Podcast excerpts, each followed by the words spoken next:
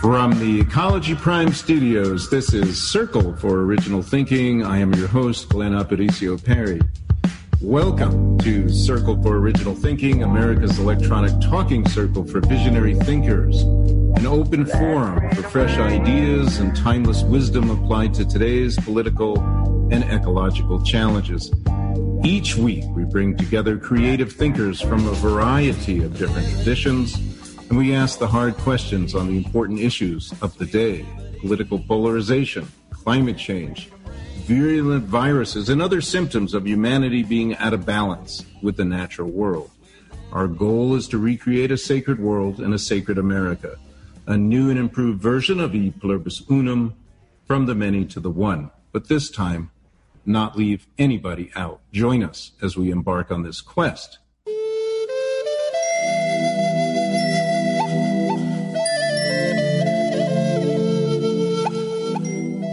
Today, we are going to be discussing Native American influence on the founding mothers of the United States. And you heard me right. I said mothers, not fathers. So much has been said about the founding fathers and their revolution. But in the 19th century, there was also a lesser known revolution, a lesser known, really kind of a declaration of independence called the Declaration of Sentiments that emphatically declared the right of women to be fully equal in this country.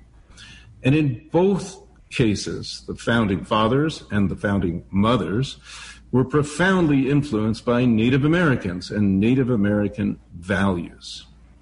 And before I say more, I want to introduce our honored guests, Dr. Sally Roesch Wagner and Congresswoman Deb Haaland. And uh, say hello if you can.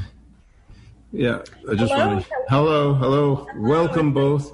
It's Welcome both with the both of you today, and d- definitely an amazing honor to be with Sally Roesch Wagner. Um, thank you for inviting me.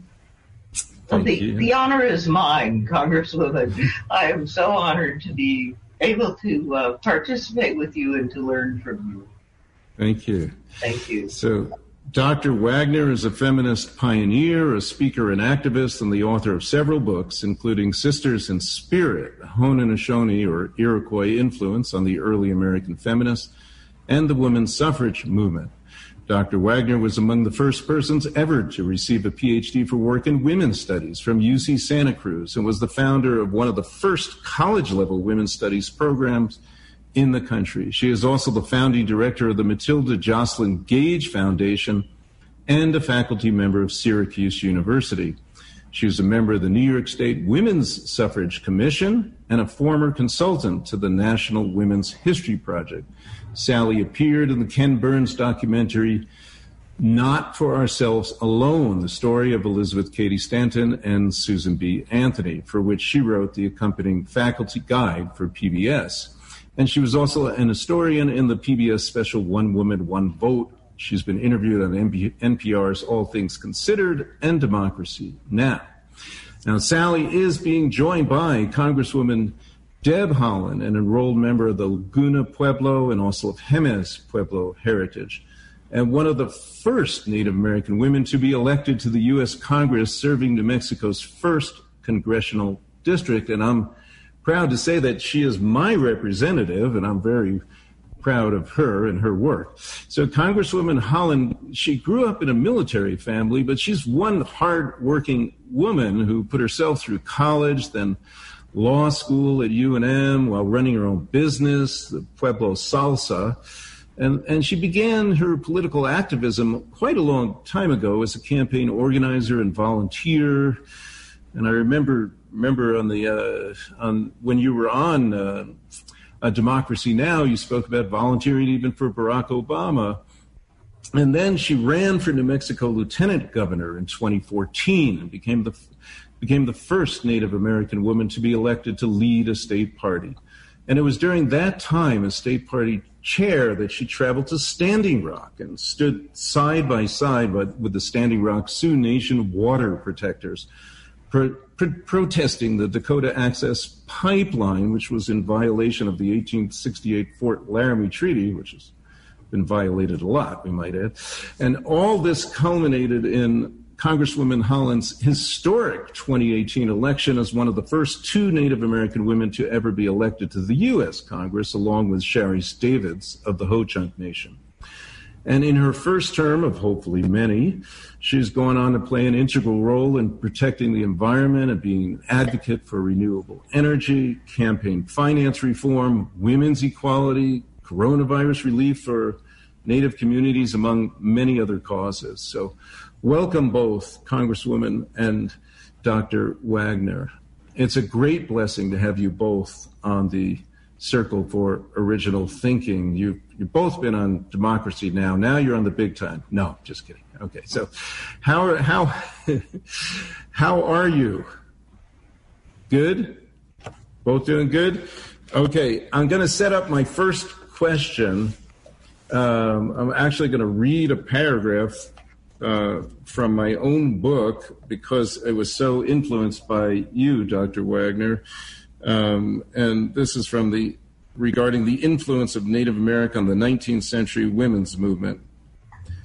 How did the first radical suffragists of the United States, Elizabeth Cady Stanton, Lucretia Mott, and Matilda Gage, come to a vision of equality for women? All these women were living in 19th century America, a time when a woman fleeing a violent husband would be routinely returned to him by police just as runaway slaves were returned to their masters. How did these women who lived in a society where they were required to pay taxes but had no voice in the direction of government, could not vote, could not run for office, lost all property rights once they married, had no right of divorce, and if they separated from their husbands, lost all custody rights to their children, whose oppression was sanctioned by the Bible, with their husbands having the legal right and religious responsibility to physically discipline them. How in the world did these women who were not even permitted to speak aloud in church have the courage to ask for equal rights? So, Dr. Wagner, how did these women have the courage to ask for equal rights?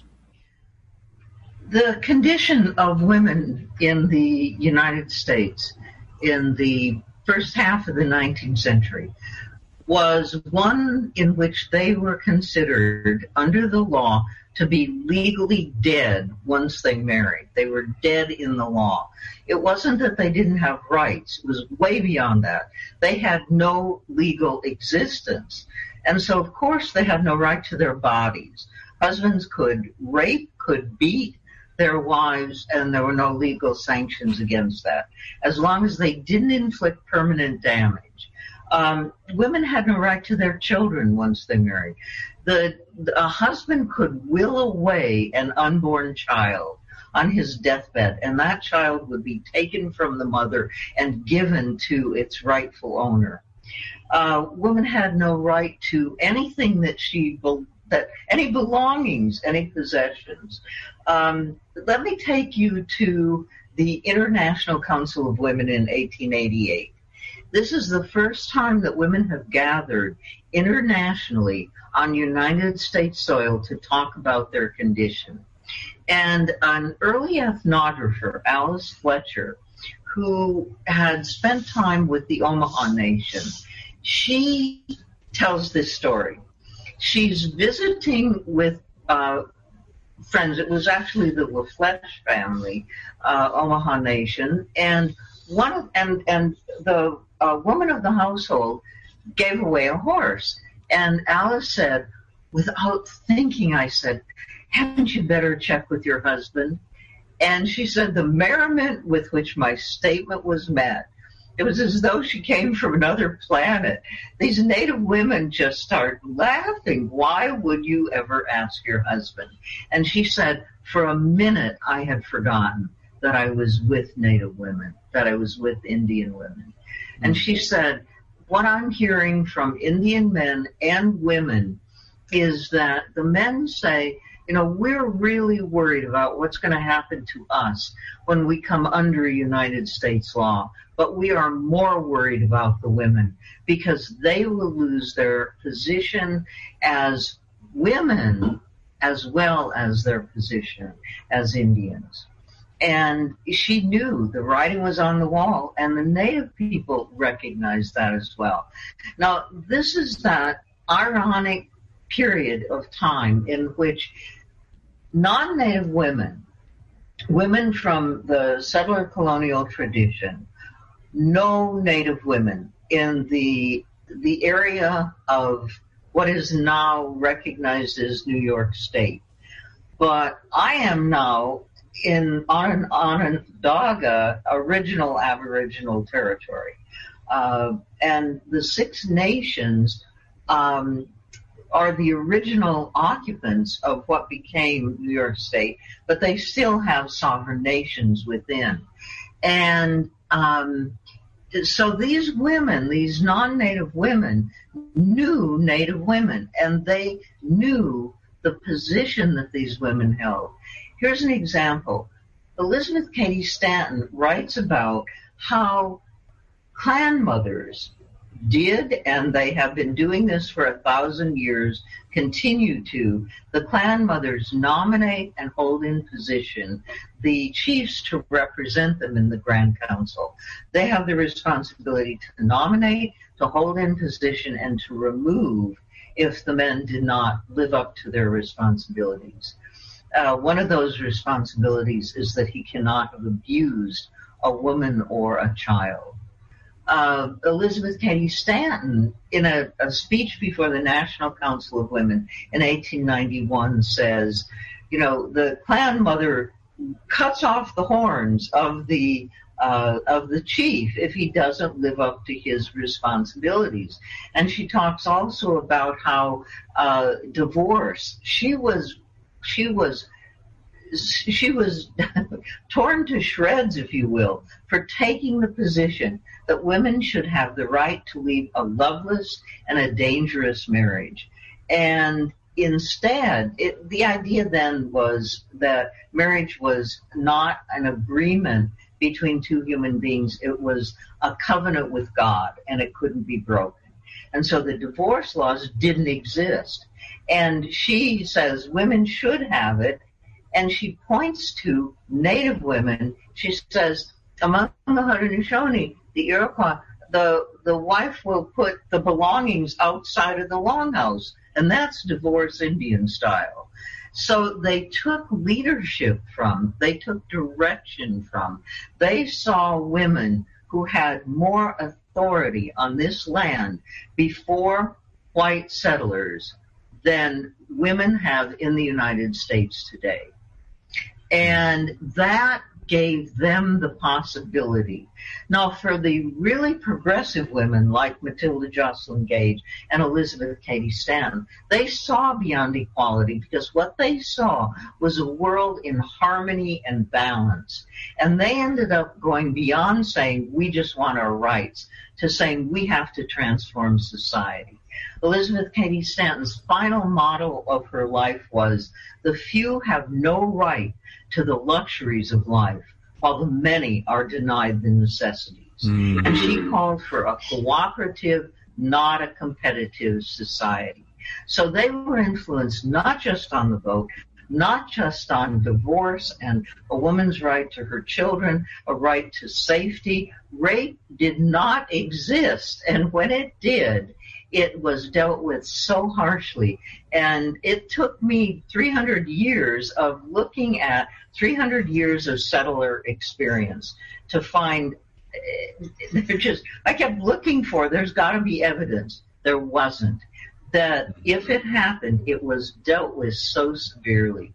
So it's they saw a vision of a world in balance and harmony a world of real equality in which in which equality is step beyond it where it's responsibilities and that inspired them. That gave them the knowledge that it was impossible, that it was possible. What they were told was impossible. Women were clinging vines. Women were not as smart as men. Women could not function on their own. The, the, it was God's divine plan that women should be under the authority of men. These were all the arguments. Mm. They saw in action, this is what a world can look like and that's what they went for. Thank you, thank you, Sally. That's that's beautiful, beautiful. Wow. Um, now, Congresswoman Haaland, you're you're from Laguna Pueblo, and I I I uh, knew a woman from Laguna Pueblo who was born in Cubero, Paula Gunn Allen, the scholar who who wrote the book, The Sacred Hoop, of which the subtitle is Recovering the Feminine in American Indian Traditions. So there, obviously there was something to recover. So uh, could you speak to us of how things have changed from the picture that that that Dr. Wagner just laid out till over the over over time, and also you know how you see yourself in this picture, and are, I'm, I'm wondering if you see yourself as part of the recovery of the feminine in Native America, or do you focus more on your national role in the political nation? And and of course, it could be both and. And if it is, I mean, how do you navigate all of this? This cannot be easy. right. What happened with Pueblo society is that um, we had colonization. The end of the 15th century, the Spanish came. If you look at the Pueblo governmental structure, all of those uh, offices, uh, governor, lieutenant governor, fiscali, mayruma, those are all Spanish terms. And um, and so it's almost like uh, you know for whatever reason um, you know the spanish idea of of men running everything just kind of took hold of the pueblos and never let go. So um, back in i think it was 1996 at laguna uh, we were able to get a referendum on the ballot on the tribal election ballot to ask uh, the membership whether women should be able to run for office out there. And uh, we were successful in that. And um, I mean, I just, you know, some, I think some women, they, they want to lead. They want an opportunity to lead their communities, to, to give back, to, uh, to uh, move things forward. And for me, uh, I knew I couldn't do that within my tribe, and that's why I decided decided to run for office um, in the state. I ran for lieutenant governor in 2014. Uh, you know, the the Democrat. It was the governor's race. The governor was um, was unsuccessful, and then um, and then I ran for this office. In the meantime, in between 2014 and 2018, when I got elected to this office. I was the state native, um, uh, I'm sorry, I was the state party chair of the Democratic Party of New Mexico.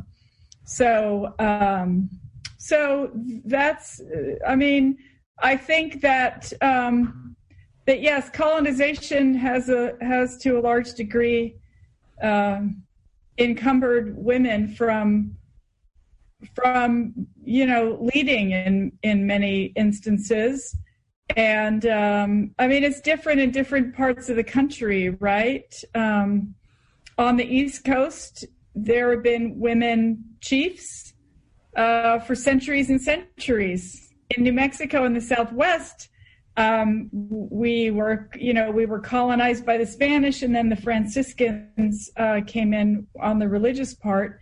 Um, and so, um, so it's different. I know on di- diff- in er- different areas of the country, but, but uh, you know what I realize right now in 2020, and what I realized in 2018 is that representation matters. There had never been a Native American woman elected to Congress, and I, I just felt like um, we should have one, or two in this case. yes, yes, thank you. Thank you. That's beautiful. Okay. Uh, and I'm so glad that you ran and won. And, you know, I want to, I want to turn to uh, national issues a little bit because I want to talk a little bit about the current Trump administration. Now, you know, it seems to me there's a real obvious danger in this current administration to both the people and the environment. But there's also something else happening that's kind of hopeful in response to Mr. Trump, including what happened for you, Congresswoman Haaland. You know, you may have been partly inspired by the the Women's March. Certainly, it was at the time the largest gathering or largest protest march ever. It's since been exceeded by Black Lives Matter. So the two largest protests in the happened in the last three and a half years. And and why is that? Well, I uh, I'd be curious to see what you, what you think. But you know, my personal take is that it seems like Donald Trump is this kind of trickster figure. Now, not not exactly a trickster figure in the Native American context, where the trickster is consciously trying to engender to shake up uh, uh, the, a person or or or group so that they are so that they can see things in a higher level of integration. He doesn't seem to be conscious of that, like a Heyoka or a Koshare. But somehow it seems like the people are awakening. You know, it seems like he is a catalyst for revealing the American shadow. And because of this, people are awakening. So people seem to have an opportunity to see America as it really is and to make substantive change. So my question for both of you, you know, is with the breakthrough that seems to have occurred in the Black Lives Matter movement, I mean, is this an opportunity to educate the public on the true history of this country vis a vis Native America and the women's movement?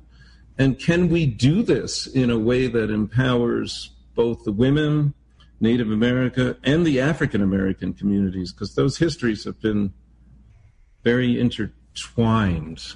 So, um, and perhaps uh, Congresswoman Haaland, if you want to address it well, first. I, I think that, um, well, first of all, uh, yes, uh, the Black Lives Matter movement happened, and what was different this time is that it took on a multicultural, like everybody was marching, right? It wasn't just mm. black people we everybody st- wanted to stand with them against police brutality uh, and then it ended up being uh, uh, a protest on um, on inequity. Why are there so many rich? Why is so much of the nation's wealth uh, congregated at the top with a few rich folks and everyone else is struggling?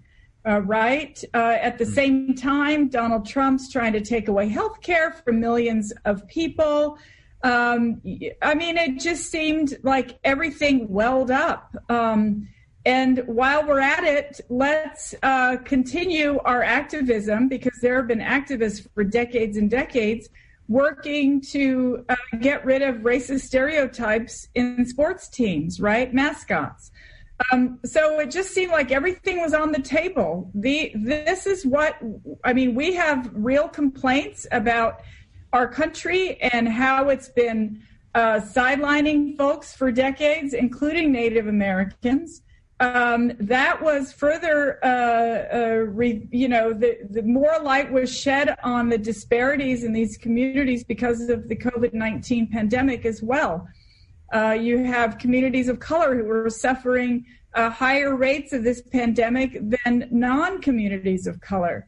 Uh, why is that? Because they don't have the infrastructure, they don't have the nutritious food, they don't have uh, the means, they don't have uh, the you know the paychecks and the benefits that that go with uh, a living wage uh, to care for their families uh, in the way they should be able to. So I think that the protest just, I mean, it was everything, and um, and people said enough is enough, basically.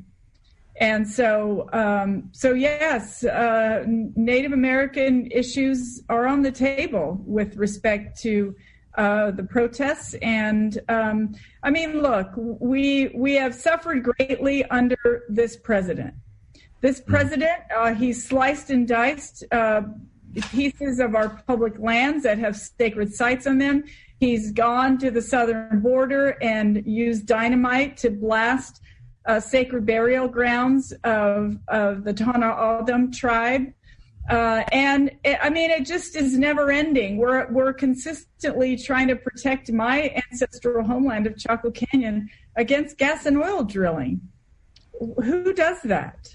Mm. Right? Like it, we we are enough is enough, and uh, so I don't I, I don't blame people for protesting. My daughter has been out there since the protest started, and um, and I I we and and the Congress, the House, the House Democrats are responding to that.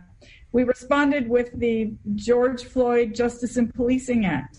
We've responded with uh, protections to the Affordable Care Act. We've responded uh, with the HEROES Act. Um, so uh, we're just hoping that um, that you know the Senate Republicans get on board and, and realize that we need to do something to help working families in this country. Thank you. Uh, beautiful. And, uh, and Dr. Wagner? Same question. I would just on the, the micro level, uh, I'm the director of the Matilda Joslyn Gage Foundation, and we run the Matilda Joslyn Gage Center for Social Justice Dialogue. Uh, when the Black Lives Matter, uh, when the demonstration started, one woman stood in front of the Gage Center with a sign. Within, and we are in a Trump Republican, uh, heavily white community the Gage Center is, the Gage home. And um, within three days, there were 50 people there, almost all white people, and supporting Black Lives Matter and Native Lives Matter. We're raising the issue, and it, it rises the issue of, uh, of missing and murdered Native women. Uh, that's a major issue that uh, I think there's legislation pending regarding that and uh, bringing that to the forefront. So the the potential for activism in this moment. The other thing is in the uh, hundredth anniversary of the suffrage amendment, which is this year the issue of racism, many of us as scholars are raising the issue of the racism in the women's rights movement, which meant that while there was a constitutional amendment, women of color didn't get the vote in, in 1920 in practice because of voter suppression laws, which continue today in African American communities and Native American communities the the you know complex of ways in which there's an attempt to keep people from voting, and it's successful. And the um, the other thing is that in this moment, to raise the issue of Native American Citizenship Act in 1924 finally meant that if Native people chose to be citizens, they were able to and could vote. But again, voter suppression kept them from voting in many places until the 1960s and 70s, like it did with African Americans until the Voting Rights Act in 1965. So the issues simultaneously of, of the, the exposing now publicly in a way that is capturing the attention of the dominant culture as well, of the murder of, of African Americans and Native Americans. That issue is joining with the 100th anniversary of, of women's suffrage, and I think bringing those issues of racism to the forefront. Thank you. All right. Dr. Wagner, what is your view of what's happening now with Confederate monuments being taken down and and uh, this movement to to uh, uh, address this in our nation's history? There, I have um, a couple of reactions. One is that there are monuments not just to typically white men who have often been involved in warfare. I think that that prioritizes that as the most important part of history.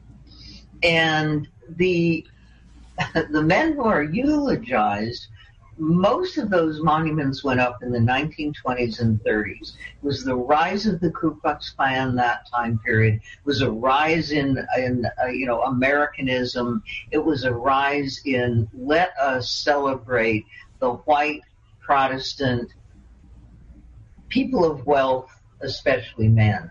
And those monuments came in an historic moment and they they strengthened a particular way of understanding who we are. And that way is not inclusive. That way celebrates racism. It celebrates individualism. And it fosters that way of our being in the world instead of challenging it. You know, history isn't changed. Reform doesn't happen because of individuals. They may spark it, but it's movements that change history. So to think about about instead of that way of interpreting history, you know, great white men, great white wars, but instead thinking about who has worked for justice and what does that movement look like? And how do we eulogize that? How do we memorialize that? How do we acknowledge that all of this land is sacred and that all of this land is indigenous? How do we, instead of putting the stamp of white settler colonialism on it, how do we acknowledge and recognize the sacredness of all of it? And and those sites sacred especially to native people all the land but there are places that are especially. One of the things i really think about with those with those monuments is that they are public health menaces. They're dangerous for public health. The, the American Psychological Association has now recognized that toxic masculinity is a, a public health hazard. and racism is a public health hazard for both people of color and for non non people of color. That it is um, it's an unhealthy uh, practice. And so I think if we look at those monuments as they're as dangerous to our public health as tobacco smoking.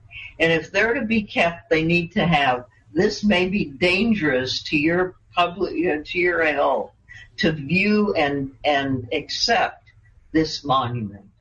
One of the painful realities is that at the same time that these white suffragists were being inspired by Native women and new Native women. Matilda Joslyn Gage was given an honorary adoption into the Wolf Clan of the Mohawk Nation in 1893. That same year, she was arrested for voting in her own nation. You know, the irony of that and the, and the influence of seeing, you know, here I am in my own nation being arrested while women have political voice and have now for a thousand years uh, in the Haudenosaunee traditional cultures. But at the same time that these women are being inspired, there is the Christianize and civilize the Indians policy that Congresswoman Haaland was talking about in terms of the Spanish and the and the Catholic missionaries, but that happened all over the country. The the the separate nations of native people were they were you know given out as almost like spoils of war to different denominations. And the idea was we will kill the indian to save the man. It was a it was an attempt at cultural genocide it was an attempt to destroy everything indian and to and to turn these native people into replicas of of um, white Protestant or Catholic Christians, uh, and uh, the the cultural destruction, the spiritual destruction, the psychological destruction of that continues today. So at the same time that there's inspiration from native nations, there is the attempt to destroy at the same conditions. So while white women are gaining ascendancy by the inspiration of Native women, the white nation, the United States, is forcing Native women into the position that white women are rising from. It's happening in exactly this moment. The 1848, 1850, the turn, the the um, middle of the 19th century. Uh, the boarding school really comes into play in the 1870s heavily, and it's only recently been abolished.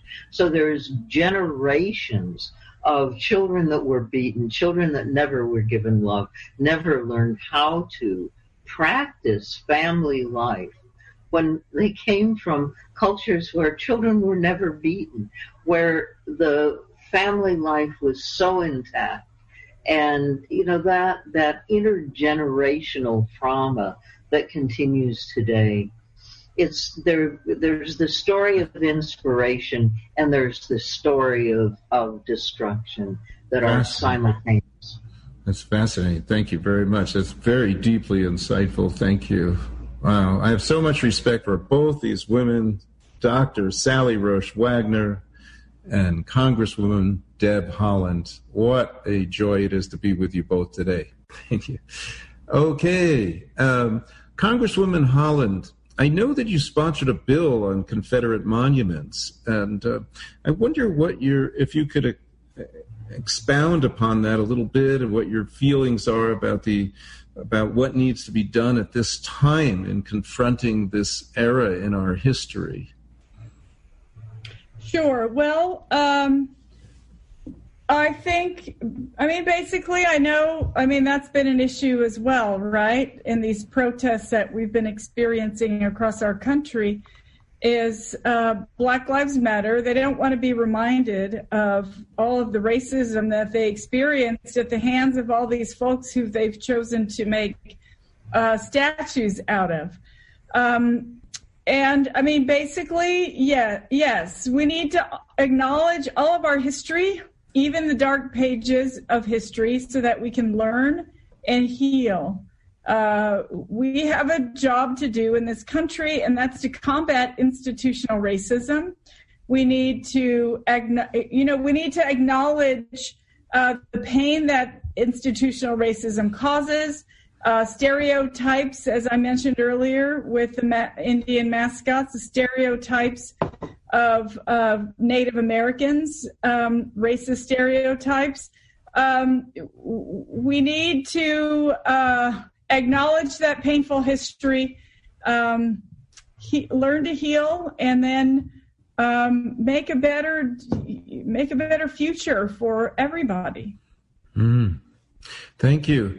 You know, I happen to have lived uh, uh, in Alcalde when I first moved to New Mexico in 1994. I lived right across the street from the Juan de Oñate Center, and I was there when uh, the foot of the statue was uh, chopped off in an act of, you might say, poetic justice, because Juan de Oñate chopping off the feet of 40 Acoma braves.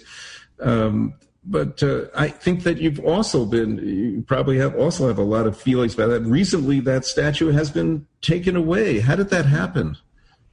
Well, it's my understanding that the um, leadership in Rio Arriba County removed it. Um, uh, my guess is they, you know, they didn't want it to be vandalized. Uh, likewise, the Oñate statue near the Albuquerque Museum was also removed. And I mean, I think yes, we need we need to acknowledge this history. It's all of our history, right? It's all of America's history, and so um, we have to acknowledge it, heal, and and then work for a better tomorrow. And I'd I'd like to ask a question for both of you. It's the same question I asked last last week when we had on the show Bruce Johansen and Oren Lyons. You know, and it's it's it's this. I mean, how can we? I love what you just said, Congresswoman Haaland, about our history. So, so how can we, and by we I mean everyone, you know, Native Americans, African Americans, Asian Americans, Latinos, white Americans. How can we trust in a truth and reconciliation process? I mean, that's a particular issue in Native America, but but how can we all trust in a truth and reconciliation process. Maybe this is what we need, but how can we trust it? Well, I think, first of all, if you're doing a truth and reconciliation process, uh, you need to have the, the, people whose lives are affected by this at the table. That's why representation is so important. So, uh, so that's what we need. You know, I, I, this image sticks with me. It was, it was a while back, long before I was ever in Congress.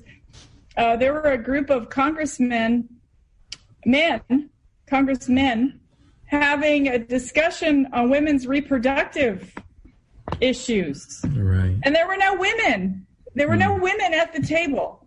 So if we're talking about about Native American rights, if we're talking about Native American sacred sites or environmental issues to do with Native Americans, if we're talking about Confederate statues, if we're talking about uh, uh, you know our terrible, horrible past of slavery, uh, if we're talking about uh, border issues, right? The the horrible Trump border wall.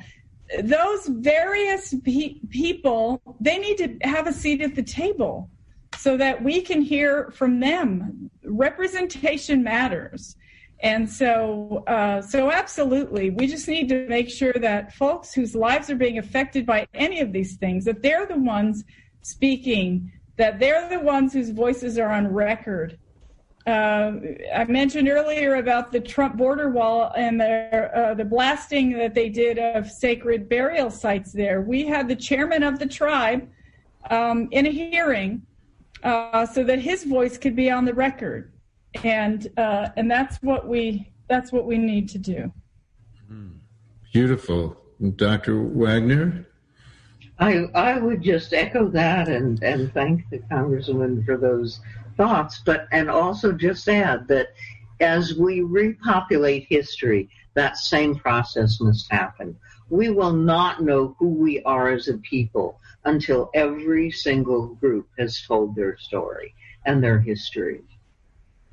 Well, thank you both for being here to speak from your hearts and your experience, and and uh, it's a great blessing to have listened to you both.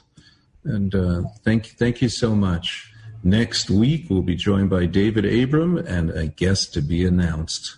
Thank you so much. It's been a real joy. Bye. Bye bye. It was lovely. Thank you so much, the both of you.